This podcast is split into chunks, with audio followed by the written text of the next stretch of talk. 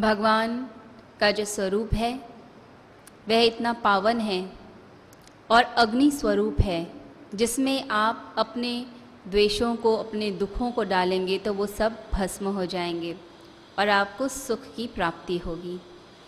तो अपने भीतर की बुराइयों को निकालिए, भगवान के चरणों में अर्पित कीजिए।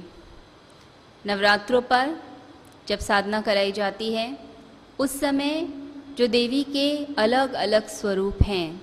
हर दिन अलग स्वरूप का ध्यान किया जाता है अलग अलग चक्रों का ध्यान किया जाता है, साधना की जाती है। इससे आपके अंदर दिव्यता प्रकट होने लगती है। जैसे नवरात्रों का जो तीसरा दिन है, उसमें माता की जो वीर रस है, साहस का जो रूप है, उसकी उपासना की जाती है। साहस एक ऐसा गुण है जो मनुष्य के अंदर यदि आ जाए तो वह पूरी पृथ्वी पर राज्य कर सकता है। कायर के लिए, डरपोक व्यक्ति के लिए इस दुनिया में कहीं भी जगह नहीं है। जो डरता है, उसको सारी दुनिया डराती है। आप डरने लग जाएँ, आप घर पे भी जी नहीं सकेंगे। घर पे भी लगेगा, पैर ना फिसल जाए। कोई अनहोनी ना हो जाए, करंट ना लग जाए, पता नहीं कितनी आपके मन में शक होगी, आशंकाएँ आने लग जाएँगी। तो जो डरता है, वो तो अपने सुरक्षित घर में भी डरेगा। और जिसके अंदर साहस होता है, यदि उसके पास रहने की जगह भी ना हो, कोई साथ भी ना दे तो भी अकेले सभी संकटों का सामना करके जी के दिखाता है। इतना उसके अंदर एक जीवंतता होती है। तो माता का जो स्वरूप है तीसरे दिन का, जिसे चंद्र घंटा कहा जाता है, वह ऐसा स्वरूप है जो साहस को जन्म देगा, जिसके अंदर से प्योरिटी निकलेगी वाइब्रेशंस निकलेगी।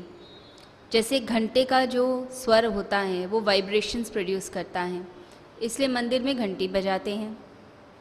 जब हम घंटा बजाएँगे तो उससे नाद प्रकट होता है और वह नाद दुष्ट आत्माओं को और बुराइयों को दूर करता है। जो आसुरी प्रवृत्तियाँ हैं, उसको दूर करता है। हमारे अंदर भी जो आसुरी तत्व हैं, वह दूर होने शुरू हो जाते हैं। तो यह जो चंद्र घंटा माँ का स्वरूप है, इसमें चंद्र के आकार में घंटा होता है। माता के मस्तक पर। जो वाइब्रेशंस को प्रोड्यूस करता है, जो आपकी बुराइयों को दूर करता है।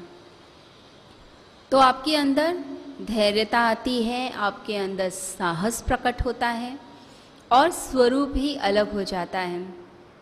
तो माँ का यह वीर रस, आज के दिन आप उस वीर रस को अपने अंदर लेकर आइए। यह वीर रस आपके मणिपुर चक्र के साथ संबंधित है। मणिपुर चक्र जो आपके नाभि केंद्र में है। यह चक्र वीरता देता है, शौर्य देता है, साहस देता है, जीने की इच्छा प्रकट करता है और आपकी निराशा को दूर करता है।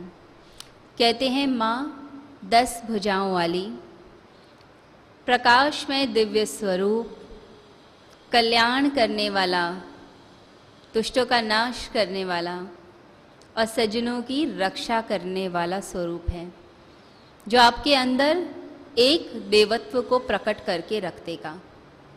तो माता के इस स्वरूप का आज के दिन साधक को ध्यान करना चाहिए।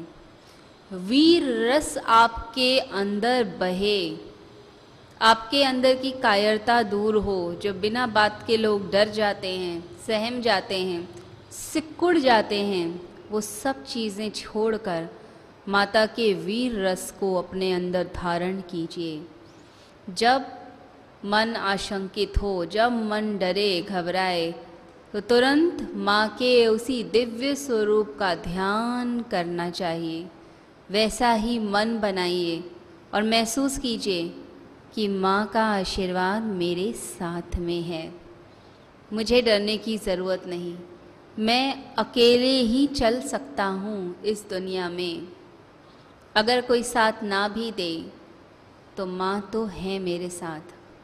ऐसा विश्वास अपने अंदर जगा दीजिए।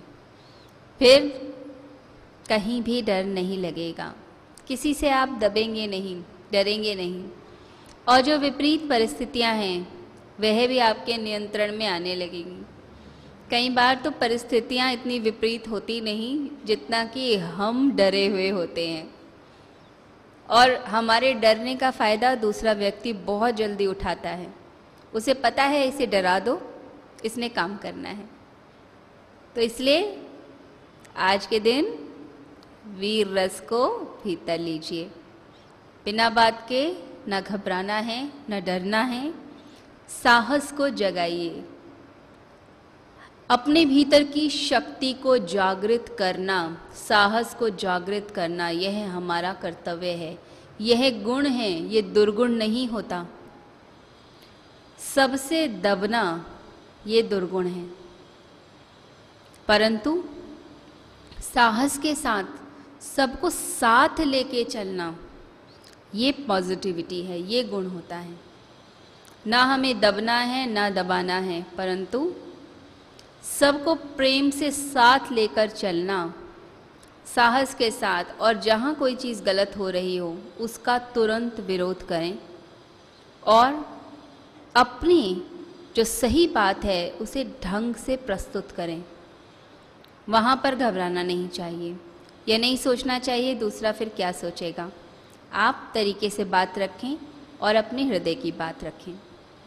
तो माता का ये जो स्वरूप है चंद्र घंटा का यह वीरता देता है और साथ ही साथ ये शिक्षा भी देता है कि अपने भीतर आप वाइब्रेशंस को प्रोड्यूस कीजिए पॉजिटिविटी को प्रोड्यूस कीजिए। जैसे घंटी बजेगी तो वाइब्रेशंस होती हैं। बिल्कुल ऐसे ही ओमकार का नाद आपके अंदर प्रकट होना शुरू हो जाए। ओमकार की ध्वनि आपके रोम रोम में बस जाए। आपके रक्त के कण कण में ओमकार समाहित हो जाए।